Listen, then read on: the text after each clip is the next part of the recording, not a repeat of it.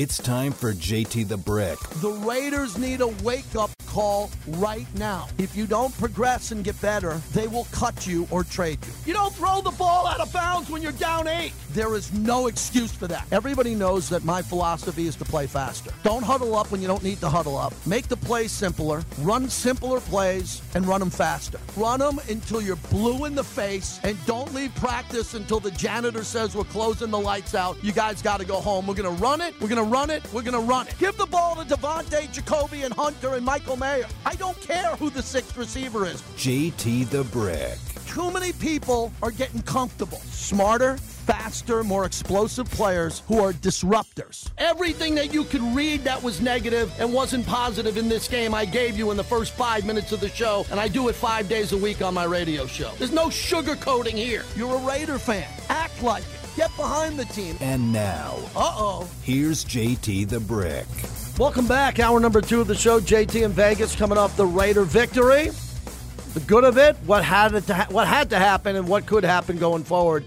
Jets play tonight. The Jets will be in Vegas next Sunday. On Monday, it's a pleasure to welcome in, as always, Sam Monson, kind enough to join us from PFF. Sam, I want to begin with you on CJ Stroud. What is going on? I see the rookie record for this game here, but what are you seeing with his progressions and how this is coming to him? It looks so easily. Yeah, he looked phenomenal this week. Um, I think by far the best game he's had uh, so far in the NFL in what's been a really encouraging rookie campaign. I mean, he's playing abs- absolutely fantastically. This was an incredible game. I think Bobby Slowik and that offense there in, in Houston, the first time offensive coordinator, he's brought that Shanahan system to Houston, uh, an offense that's taking over the rest of the NFL as well. The receivers that looked on paper like a, a potential weakness heading into the season, it's actually a pretty good group. I mean, Nico Collins was on the verge of a breakout season anyway. Tank Dell, the rookie, looks like a fantastic receiver. So it's all coming together, and CJ Stroud is looking like he's an established veteran already. He's aggressive. He's making the right reads. He's not pulling putting the ball in harm's way. And when the chips have been down late in games, that's when he's been at his best. Sam, I think it's interesting here that he's getting it and they're giving him a lot of trust. You know, there's a lot of rookie quarterbacks in this league, and we'll get to a few of them. They just don't get the playbook. You see offensive coordinators trying to just check down, establish the run, do other things, and then work the young quarterback into a rhythm games down the road or just try to get him in and out of games. Why is that nice not the case with CJ Stroud? It seems like he has command of the entire playbook. Yeah, I think they trust him enough to do it. Mm-hmm. I think they also know that their best chance of everything working well is to do the things that you know high end quarterbacks do. It's pass the ball. Um, it's pick up first downs on first down, pick up first downs on second down, not let it get to third and long before you need your quarterback to pull a an excellent throw out of the fire. Um, I, I think they just have a collective understanding on how best for this offense to function. Sam Monson is our guest. Uh, I was at the Raider Giant game. Daniel Jones goes down and the non contact. It was interesting to see how that happened and when it happened. He was under duress throughout the game. It's just a shame for him getting the contract extension, the Giants believing in him, the amount of money that's owed to him, Sam. Sam, give me a couple of your opinions and options of what the Giants do long term with him, considering the quarterback market that's developing. Yeah, it's tough. They, I think they signed him to that deal, and it, it was one of those deals that didn't look great at the time. I think they they essentially valued the flexibility of the salary cap and and the franchise tag, and wanting to be able to use that on Saquon Barkley and, and get him tied down as well. And Daniel Jones being signed to this deal was kind of a necessary evil to get that done. But realistically, Daniel Jones was always the type type of quarterback, given where he was and the season he was coming off who was tailor made for a franchise tag. You know, make him play one year on a guaranteed deal and prove that he can do it again, which obviously this season would not have happened. They would have shown, you know, the folly of giving him a, a an extension coming off the back of last season where so many of the numbers and the performances from the Giants were obviously unsustainable and ripe for regression and weren't going to repeat again next year. So I think they're in kind of a tough spot now. Mm-hmm. They're probably going to draft somebody and you know bring in his um, successor or replacement, but they may be stuck with Daniel Jones for a little bit on the roster, even if he's not going to be the starter for the moment. PFF Sam Monson joins us. Appreciate his time. Conversely, with the Raiders, look, everybody's got an opinion on what what was the culture. Josh McDaniels leaves. It looked like the players were very aggressive in their celebration. They kind of wanted to cleanse it and move on under Antonio Pierce. Knowing everything we know now and what you know with your contacts, what do you think happened and what could happen now for the Raiders with the coaching change? I think the thing that stands out is that Josh McDaniels didn't learn anything from his first time, from his time coaching the Denver Broncos, you know, more than a decade ago.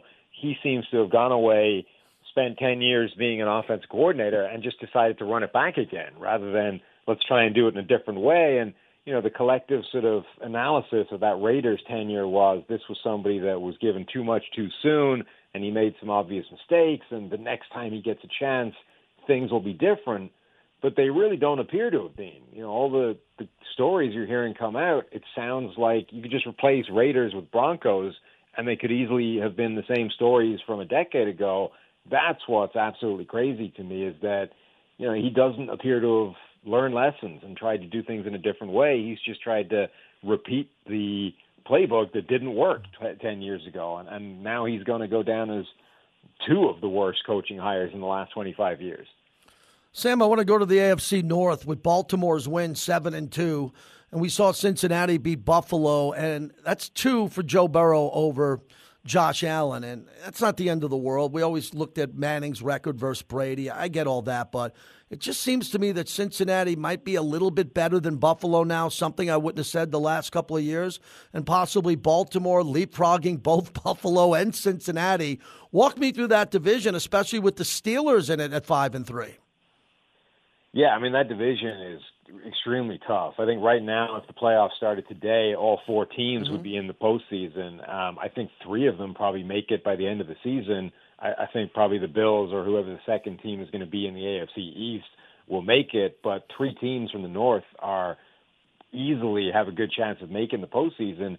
And yeah, Baltimore look fantastic. They're one of the best teams in the league right now. But now that Cincinnati has a healthy Joe Burrow, I don't know that there's a better team in the league right now. Um, and over the last couple of years, when they went on the Super Bowl run, when they lost in the AFC title game last year, and then this year, when they're at their best, they have shown that their sort of biggest punch, their strongest punch, might be better than anybody else. I mean, he's now what two and zero oh against Josh Allen. They were winning the third game when obviously Damar Hamlin had his cardiac arrest, and, and that game was abandoned. Um, he was three and zero oh against Patrick Mahomes before the Chiefs finally got a late win in the the AFC title game and got one back. They are four and two, I think, against the Baltimore Ravens uh, over the last uh, few years. Every good team that they run up against, every other contender, the Bengals are beating. Their their best play seems to be better than the best teams they play against, even if you know they've only made it to one Super Bowl and then lost that game. Wrapping up with Sam Monson, PFF, the only team that's undefeated on the road in the AFC, the Jacksonville Jaguars, six and two, four and zero oh on the road. They got to establish a home field advantage, which they don't have. It feels like it's in London more so than Jacksonville. Walk me through what their goals are and what they need to do. That's five in a row, and I'm not hearing it on national platforms that this Jacksonville Jaguar team's a Super Bowl contender. Just more of that. It's a it's a good story, similar to what I'm seeing in New Orleans with the Saints. How do you see the Jaguars going forward here? Yeah, longest win streak in the NFL, and their two losses came against a Kansas City Chiefs team who we know are good, um, and it was a low-scoring, pretty tight game, and then a Houston Texans team who turns out are a lot better than people thought they were when that game happened. So it, it is a reasonable resume that Jacksonville's mm-hmm. stacking up, but you know you've got to keep it going. Now you've got San Francisco, Tennessee, even if they're not the team that they used to be, Houston again, Cincinnati. Like their their schedule's getting tougher. So what they need to do is to just keep it going, even if they don't win out. You know, just keeping that good record moving against what is going to be a much tougher schedule uh, over the next uh, six games or so than it has been at the start of the year. Last one, Sam. You dove into that Dallas Philly game pretty closely. You were live tweeting at the time. You watched it. I didn't get a chance to watch the entire game, but what was the ebb and flow of the officiating? CeeDee Lamb, and it doesn't seem like Philadelphia is playing close to great, perfect football. But they're winning there. I picked the Cowboys to win the Super Bowl over Cincinnati. That was my pick. I heard and thought they outplayed him for a lot of the game. How'd you see it as you look back on it? Yeah, I, I think for the first time in a while, Dallas really did go toe to toe with one of the better teams in the NFL. Mm-hmm. And okay, there's some caveats there. Philadelphia were banged up in the secondary. Um, Jalen Hurts is is nursing a knee injury, and and that got kind of re-aggravated in that game. He took another shot to that knee. Um, but Dallas did. They they kept going blow for blow with them, and they were coming back at the end, and they had a shot to win it. And unfortunately for them, they didn't manage to get it done. So you know, it kind of depends on the coaching job, really, how they sell that as a an outcome to the rest of the Cowboys locker room, because this was a different game than it was when they played the last really good team, the 49ers, and just got absolutely annihilated and blown out.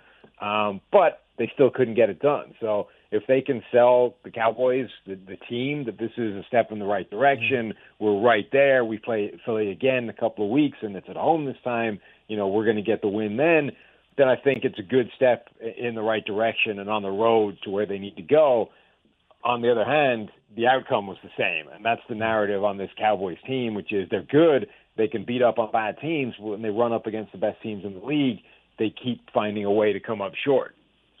Appreciate you, Sam. We'll talk to you next Monday. Always appreciate your time. Anytime. Take it easy. You got it, Sam Monson. That's really good analysis around the league. So you hear what he said about Josh McDaniels and what he learned and didn't learn. Look, when I sat down and interviewed him every week, I think he understood what he did wrong in Denver. He said it at his press conference. The players near the end, and not the entire time, the players near the end, which was the last couple of weeks, didn't have the passion that they had to play football when he initially got hired. And that was evident to see, and the fans saw it, and there was a change made. And we saw the change with Antonio Pierce, as Antonio Pierce had the team emotionally ready to go. Now, he's supposed to do that. Jeff Saturday did that last year at Allegiant Stadium, and Indy came in with Matt Ryan, who could barely walk, and beat the Raiders. So this was expected by Coach Pierce, expected from him, and he delivered. And he left no no doubt. That's why this was such a dominant performance. The game was over at halftime.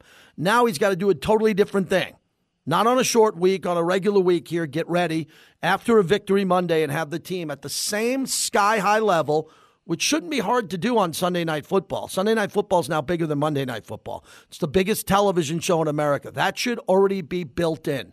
The juice of the Raiders to play in that game. But the execution and putting together another game plan for a different team, that's on him. And he's going to count on his coaches to get it done. Thanks to uh, Sam for joining us, Sam Monson there. Last night, and I'm hosting Mad Dog Sports Radio tonight. Monday's my albatross day. We get in here early. Raiders press conference live, which is on Fox 5 in Vegas. If you're listening in Vegas, 1 o'clock every Monday, Eric Allen and I, we record that at about 11.30 in the morning, and they play it here at 1 after the coach speaks. And then I jump into this show, and then I go on Mad Dog again from 4 to 7. Busy Monday. But last night, as I was on the air, a lot of Cowboy fans called me, and they were pretty upset about the fact that the Cowboys were – excited about a moral victory. And Cowboy, because Mike McCarthy and especially Dak Prescott, Dak said, "Well, there was a lot. It was a lot of good that came out of today." And people are like, "What? You lost? You lost to a division rival, a division game on the road." And the Cowboys seem to be saying, "Hey, we we did pretty good." And Sam just said it there, and he's one of the best analysts in all of football. So I don't believe in moral victories. Never have, never will. I grew up in New York. We didn't care if you lost and you played well. This is NASCAR where you get points for coming in fourth. It's win or lose. Just win, baby. That's what this whole building is painted like. When you come into the gates, the will to win, everything that's happening here. It's not about losing closely. And that's one of the things that I think on this show, especially on the pregame show that I've done with the Josh McDaniels era that came to an end, is that the Raiders were losing so many games dramatically. The Jacksonville game last year, the Arizona home opener last year, the Baker Mayfield game, the Tyson Bagent game, the Jeff Saturday game. All of these losses had names that were embarrassing to the Raider Nation. The Jeff Saturday game, the Baker Mayfield game, no, that doesn't happen. Well, it didn't happen back in the day, but the Raiders played in games like the Immaculate Reception, the Holy Roller, the sea of hands. Most of them were victories, not all of them. Ghost to the post. I saw Dave Casper on the sideline yesterday, shook his hand. So the Raiders had so many bad losses. The Tyson Bagent game is the reason why this coaching staff was changed. I've been trying to pound that point home, and I don't think I need to, because as Coach Antonio Pierce said, we're on from the Giant game in the past. If this team wins in Chicago, the entire staff is here. I don't know how Mark Davis could have got rid of Josh McDaniels if the team would have beat Chicago, then lost to Detroit. They would have been four and four. And I think Josh McDaniels beats the Giants and maybe the Jets. But the embarrassing losses at Chicago and at Detroit, the no show in the first half of Detroit, three completions on the day in the first half, was big enough for Mark Davis to sit down with the players, the captains, in the building or out to dinner, have a team meeting where the players felt confident enough, from what I heard, to get right after the coach and rip the coach and come after him, as Jay Glazer said, hard. And then after all of that, Mark sat back and said, How could I go forward with this? And why did he choose Antonio Pierce? I think he thought that Antonio Pierce was the guy who could motivate the team and have them mentally prepared to play a different brand of Raider football. And we saw that in the first game. We saw a different style of Raiders football. And we'll talk to Levi Edwards about that uh, coming up here. Ira in Tennessee, appreciate you being patient. Go ahead, Ira. No worries, JT. Thanks again for taking my call. Yep.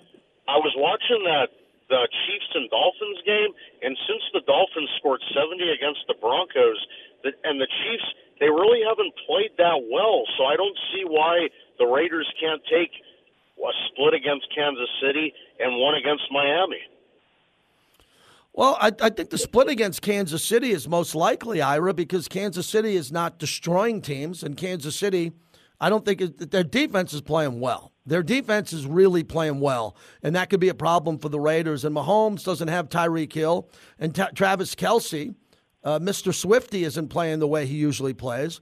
So I hope the Raiders can stay in both the Kansas City games and maybe be in it late to win.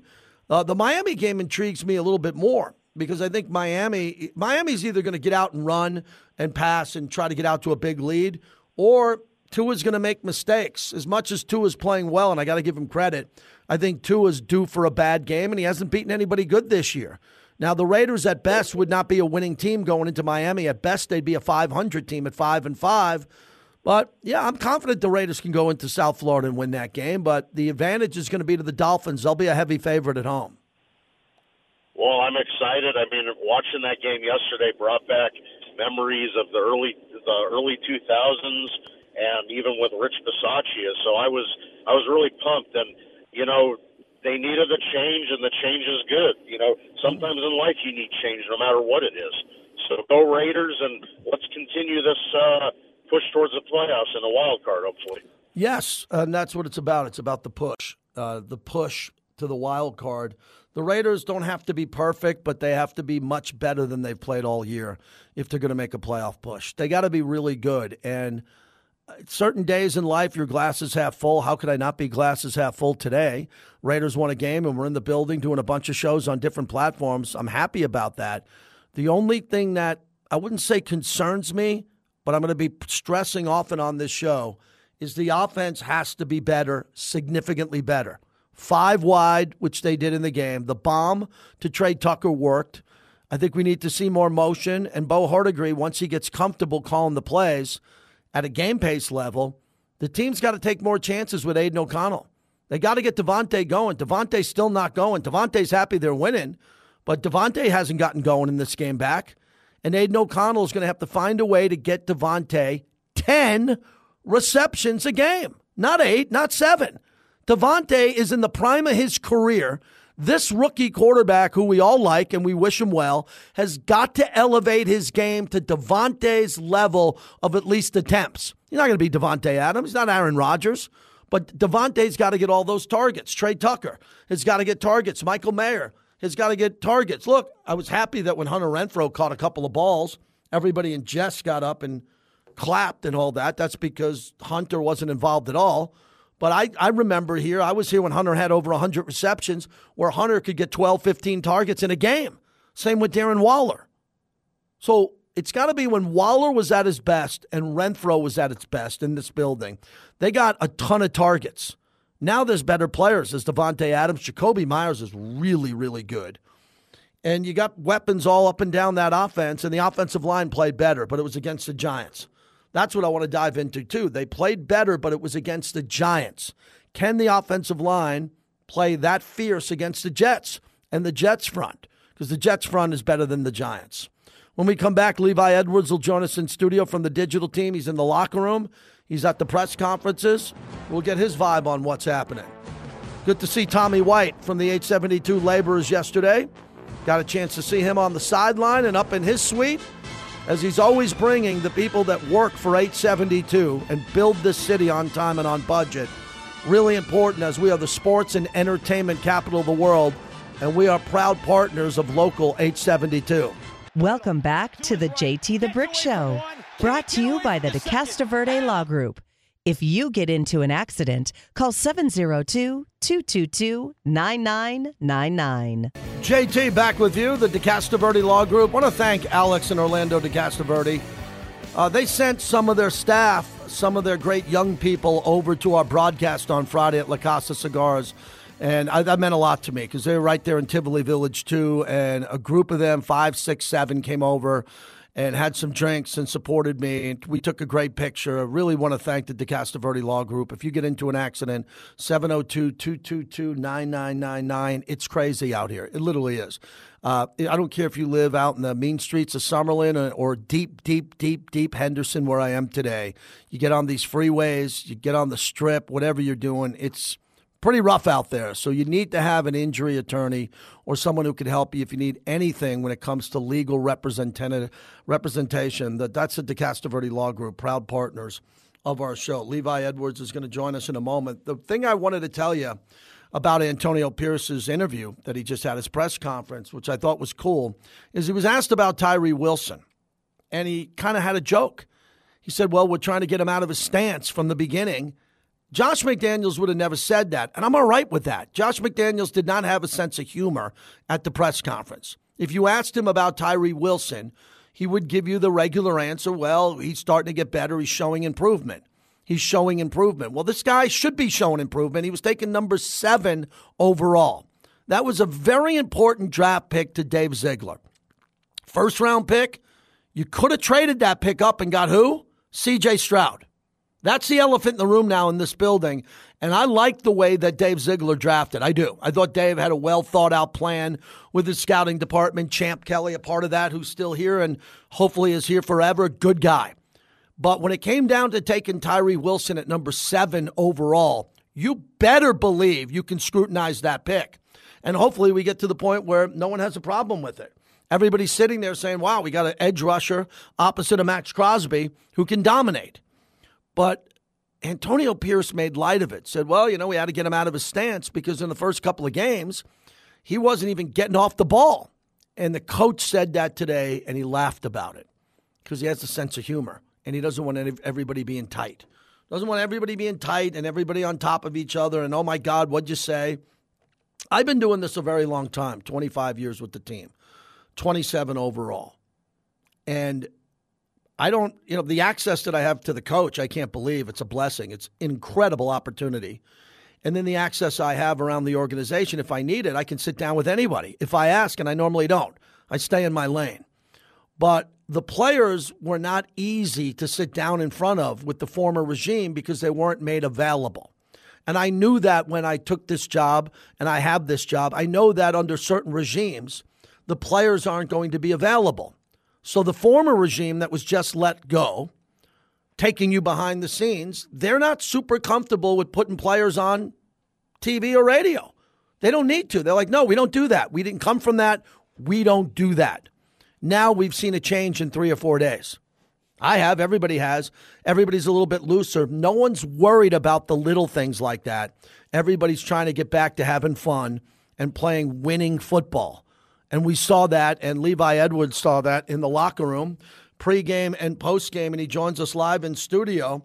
Nice to get a win. You must have had a good fun 24 hours. Oh, it's been an amazing 24 hours. And like you were just saying, JT, uh, you can't ignore the vibe. The vibe is very high. everybody's having fun, everybody's happy, everybody's smiling. You can't ignore it. It's it's been amazing, and they looked like they were having fun out there. I agree. And do you think that had to happen because it could have came about slowly? Like, hey, give them a little bit of freedom, give them a little bit more of this, the music, whatever the culture change you want to make. Seemed like Coach Pierce went all in. He just said, everybody go have fun, have a blast, do what you need to do, just be ready to play just be ready to play and it's because he's a player he's a mm-hmm. player's coach obviously so he has the respect for his players to kind of let them do what they do as long as you work hard as long as you come in the building you bust your ass and you you can do you can be yourself. You know, you have the freedom to be yourself and express yourself the way that you want to. And him being a player, him being a Super Bowl winning player, mm-hmm. he understands that and how the culture needs to be in the locker room. And I think that he is fully bought in on that. It's kind of like, you know, when you're a teacher and you let the kids out for recess, it's just kind of like go out there, do your thing. Yeah. And what's interesting about this, and I know you know that I lived it at the time when Tom Coughlin – Tom Coughlin was going to, his career was going to end with the Giants if he didn't tone it down. And the players had kind of not a revolt, but a big meeting. And they, it was the beginning of the end of Tom Coughlin, and he got the message. He got the message, and he changed. And it changed the Giants, and he ended up winning two Super Bowls. And that's all well said and done. I support that and the cigars in the locker room. So you get in the locker room after they win and you work for the team and have access and you get in there. What's some of the stories you can tell us behind the scenes? What'd you say? Uh, well, f- shout out Cam Russo. I walk in the locker room and Cam, he's our uh, PR guy. He's like, uh, just to let you all guys know, it's uh, go get a little smoke in here. Uh, and I'm like, okay, cool. So I walk in, and the first thing I see is AJ Cole just ripping off uh, Fat Cigar.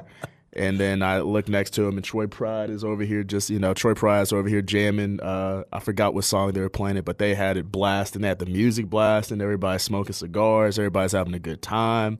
Everybody's just like free.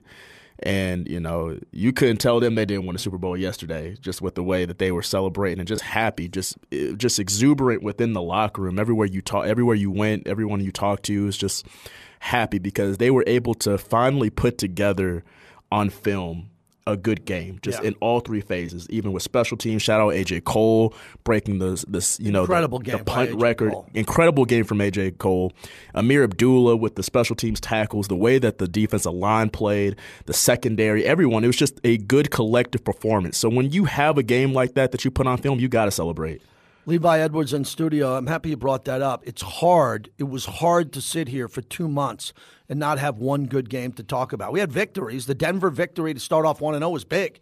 And Jimmy played well in that game and slid in bounds to keep the clock going. I thought that was okay, but that was, to me, the high point of the season for the offense. The safety sack to beat New England was unbelievable. The offense didn't play that great. I was I was struggling with how poorly this offense was performing. And I don't think they played great going 5 of 14 on third down yesterday, but when they had to make plays early to put the game away by halftime, Aidan O'Connell, Jakobi Meyers, and especially Josh Jacobs were ready. Most definitely. And it was just the way Aidan O'Connell played, it was just complete just 360 from what we saw against the Chargers.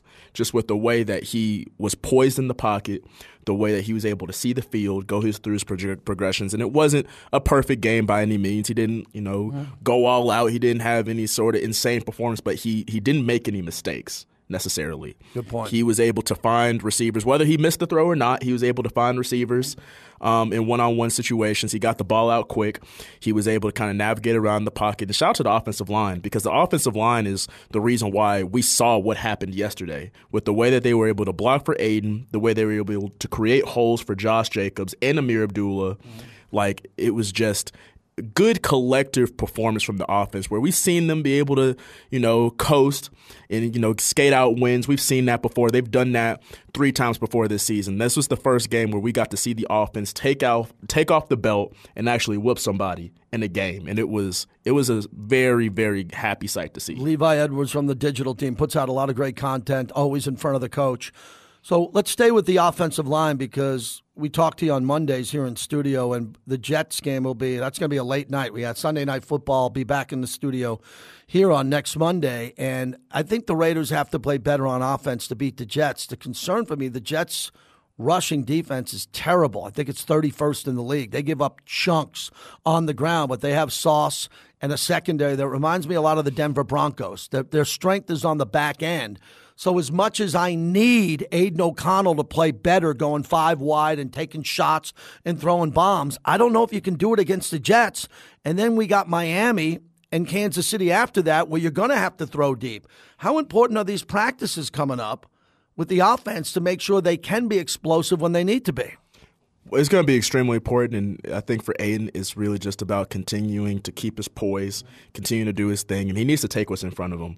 Because this Jets defense, you can look at the Jets record and you can, you know, make all the memes and jokes about Zach Wilson that you want, but he's winning games. He's finding a way to, you know, churn out victories, and their defense – despite you know however their rush defense is, that's a raw defense with it the is. way that Sauce looks, the way that Quinnen Williams looks, just the way that they're operating as a unit uh, collectively. They, that's a good defense, and this is going to be a real challenge. This is going to be the best defense Aidan O'Connell has faced in his NFL career.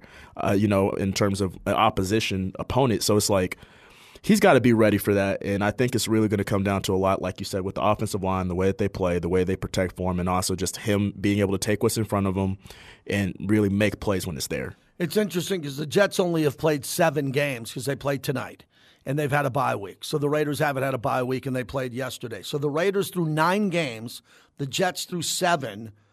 The Raiders give up 330 a game, and the Jets give up 229.3. It's less than a yard when it comes to total yardage. But when I look at the rushing yards per game, which is a stat I always look at, the Raiders are giving up 138 yards on the ground, and the Jets are giving up 144. I talked to Eric Allen about it earlier today on Press Conference Live. I don't see how we don't go into this game pounding it again. You got a team that's giving up 145 yards a game the Raiders have the leading rusher who just woke up and got over 100 until they took a couple of yards away at the end. Isn't the game plan to pound the Jets up front to soften them up on the back end? Well, I'm going to take a quote from Mr. Jacobs himself. He said this yesterday on Raiders Game Day Live, and he said, When in doubt, give me the ball. And you know, I, that's the game plan. It has to be the game plan. What'd you say, JT? I mean, like, he's the Russian king like we spoke. And going into this game, he was averaging 2.9 yards uh, carry. He comes out and he's running downhill, five about five yards to carry, two touchdowns, most in the game this season. It was that Josh Jacobs that we were accustomed to seeing, you know, throughout his whole career yeah. up to this point. And so you've woken him up. Offensive line is back to doing what they're doing. Hopefully, Thayer Munford comes back. You know, he missed uh, last week with a neck injury. Hopefully, he comes back and then he can run the jumbo tight end a little bit more efficiently. Hopefully, uh, Jakobi clears concussion protocol and we get him back. He can also help within the run game.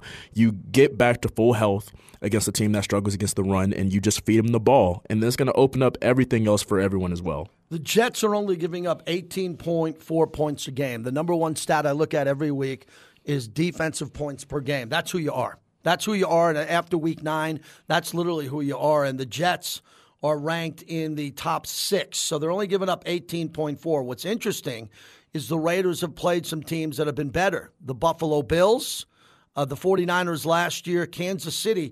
Can you believe Kansas City's defense is ranked second in points? They're only giving up 15.9, and we got Kansas City twice coming up here. Kansas City is a very interesting situation because it almost reminds me of our situation right mm. now, where everyone coming into the season this year was like, okay, we got Jimmy G, we got Davante, Jakobi. Our offense is going to be amazing, and then our defense might be the liability. And this year, from what I've seen, it's almost it's kind of been the opposite, mm-hmm. where the defense, you have Maxx Crosby and you have that front seven and you have all the guys in the back end. They've been balling. Patrick Graham has those guys right, and they've been kind of piecing together these wins for the Raiders when the offense has struggled. And the Chiefs has kind of been the same way this year. Kind of, you know, Patrick Mahomes, he's still he's still one of the greatest quarterbacks, if not yeah. the the one yeah, great quarterback in the NFL right now. So he's not been playing up to you know the standards of what we're used to, but his defense is kind of keeping him in games as well. So that will be an interesting game as well when it comes up. Levi, this is a tough question because I don't, I don't use the word tough because Antonio Pierce said in the press conference he had the practice squad players on the sideline because he wants some of them to make the team. Well, that doesn't happen unless two things happen someone gets hurt and they get elevated, or they're playing better in practice than a starter. And that brings me to the linebacker core now. Divine Deablo did not play in this game. Masterson was also not playing because he was concussed. As you look at the linebackers now and the players that can step in, Jaylon Smith was brought in. Didn't have a big game here overall, but we know what he can do. And then you see some of the other players. We can't wait for Jakorian Bennett to really explode and play better. Nesta Jade was activated in this game, but I want to talk about the linebackers. Do you think there's an opportunity maybe for a player like Amari Burney, who had a decent game here, or Spillane, who's going to be the one reliable guy, the starter there? I think Deablo gets his job when he comes back. But I'm wondering if that linebacker room's looking around going, our head coach is a linebacker. I'm out, I'm now going to play my ass off to try to start. I think the energy in that room is real important. The energy is is crucial in that room, and you can see just from the mm-hmm. from him and Champ getting in charge. Of course, first couple of signings, first couple of practice squad players they bring in, all linebackers. That's not by coincidence. It's because they know that position of football. They know the defensive side of the ball, and they were like, "Look, we have some dogs out there that can contribute to this team right now. We're going to bring them in." And that's going to add a level of competition to that room, even when Deablo comes back, even when Masterson comes back. Now you have guys like Malik Reed, who's productive with the Broncos. You have Jaylon Smith, who's productive with the Cowboys. You have veteran guys that are playing for their career because, you know, these were guys that were on practice squads on other teams and they were trying to fight to, you know, they stay in the NFL. And now they're here.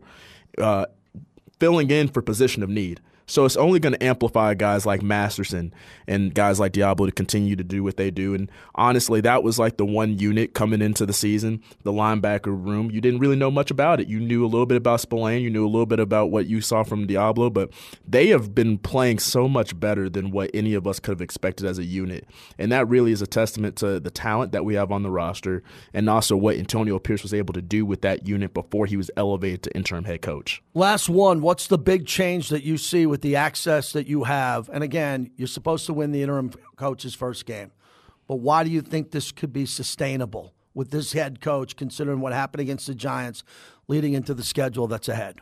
Well, first I want to say that Antonio Pierce is not is, this is not a Jeff Saturday situation. Mm-hmm. This is not someone that has never had any sort of you know, NFL or college head coaching Great experience point. come in and win the game. Okay, Antonio Pierce has 10 years of coaching experience on the high school, college, and NFL level as a defensive coordinator at Arizona State, a head coach at a local high school back in LA, and he was a linebackers coach here, as well as a special advisor for the linebacking unit when he was with the Giants still. So he has coaching experience. So he actually knows what he's doing despite what anyone, you know, knows or does not know about him. So for first, that can be maintained because of his experience and what he knows about the game of football. Secondly, he has players in place. He's, like I said, a player's coach when I first came on here. So the players are going to fight for him. Mm-hmm. And that's something as a coach, as someone who has played football myself, you can know all of the X's and O's in the world. You can know schemes. You can know all this stuff. But if you're not willing to run through a brick wall, if you're not willing to run through somebody for your coach, you're not going to win a lot of games despite how much you know about it. Yeah. And Antonio Pierce has that fact factor. The guys in the locker room downstairs, they want to fight for that man. And you can just see that. And so, those two things alone, I would say you notice, you feel it, you can see it. And I think those are two things that if the Raiders are going to go on the run, that's going to be what that's going to be why. Thank you, Levi. Good to see you. Good to see you. That was brought to you by Tequila Comisario, known to create tequila connoisseurs. Tequila Comisario expressions are defined as elegant, balanced, elevated, and distinguished. We thank the Maloofs and their entire team. 100% all natural, estate grown, small batch, handcrafted tequila Comisario, the official tequila of our show here on my show, and I'm proud to be associated with them. Thanks again to Levi, as he said it. Levi's a young guy and he's making his bones. He's a young guy learning this business. That's why we added him to our insider group last year, and he's there. He's at the practices. I can't be at the practices. He's there in front of the coach. We're upstairs here uh, watching it and then going on set. He grinds it out. I respect everyone who's in front of the coaches at practice and trying to see things that I don't get a chance to see. I get a chance to see other things that some other people don't get a chance to see. And we try to bring it together here on the flagship of the Raiders because we're a flagship radio station and the team's coming off a win. We'll wrap it up on the other side. Last call for phone calls. Uh, 702 365 9200. It's been an interesting ride this year. Just been. It's been interesting. I think that's the word I want to use. It's not bad. It's not epic. It's not great. It's not horrific. It's just a different vibe here now. And when you make a change, you're going to get the initial reaction, and normally it's going to be a positive. I believe that Coach Antonio Pierce is going to have a unique opportunity this week to bring the players back in here and not crack them and not belittle them and not tell them, hey, get back to work. Who the hell are you? He's not that guy. But he's got to get these guys' attention really quick on Wednesday because they're getting off today and tomorrow, and they're going to come back on Wednesday, and they have to be good. They have to be really good. They have to be fast. They have to be decisive, and they got to get a win against the Jets. Because of the loss to Chicago and the loss, the way they lost to Detroit, and some of the earlier losses this year, there's no room. There's no room to lose right now against teams that are not definable playoff teams, and that would include the Jets. That would include Denver. That would include Indianapolis. All the teams that are left on the schedule, Minnesota without Kirk Cousins. There are wins here on the schedule, but there are also some tough games coming up. 702 365 9200. We'll wrap it up on the other side.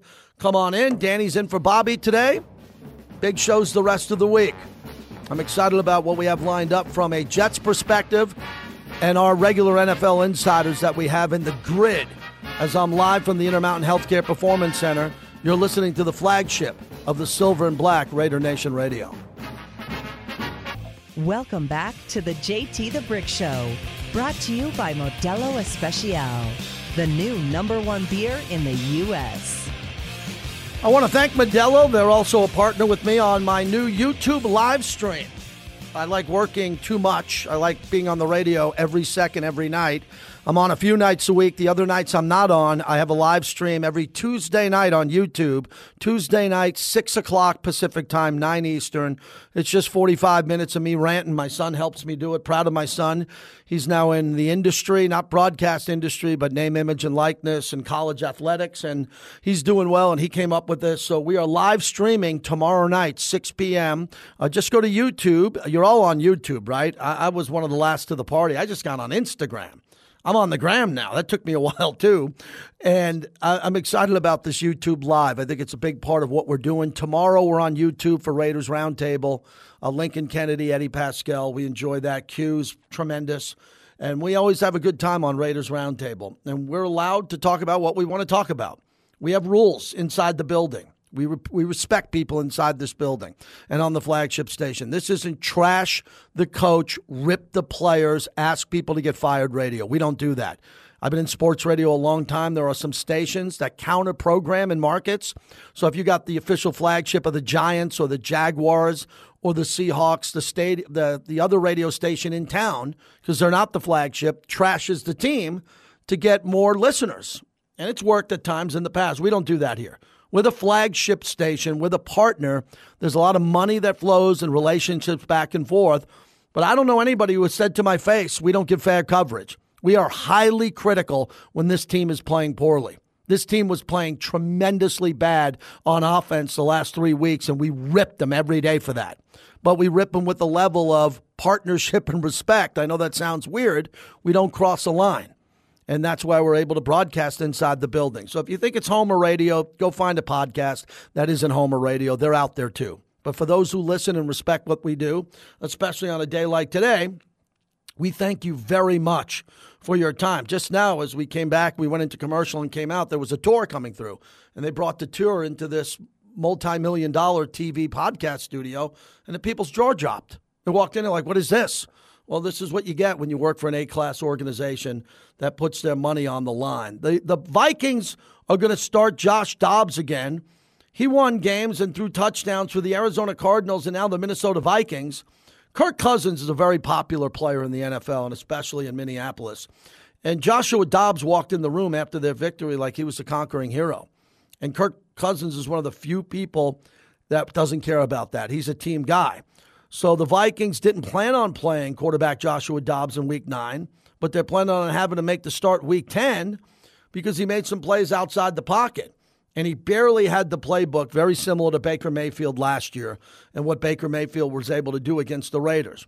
Hey, these are pro fo- these are pro football players. If you get traded from one team to another, you should be able to put on a helmet and play. You've been playing since you've been Pop Warner.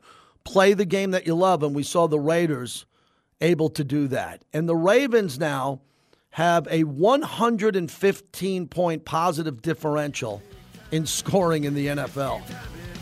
Man, where'd the Ravens come from? How good are the Ravens? Thanks to Levi Edwards and Sam Monson. Check me tonight, Mad Dog Sports Radio, 4 o'clock. And I'll be back tomorrow. We got Raiders Roundtable, the show from noon to 2, and the live stream. Sunday, Monday, and Tuesday is busy, and I'm lucky I get to be busy. And I'm very fortunate that the Raiders won the game. Q's coming up next. He was here today. He knows what's happening with this coach. He's asking the questions. I'll be back again, and we'll see you tomorrow at JT the Brick on Twitter. JT the Brick hits on Instagram. JT the Brick YT on YouTube. Have a great rest of the day, everybody.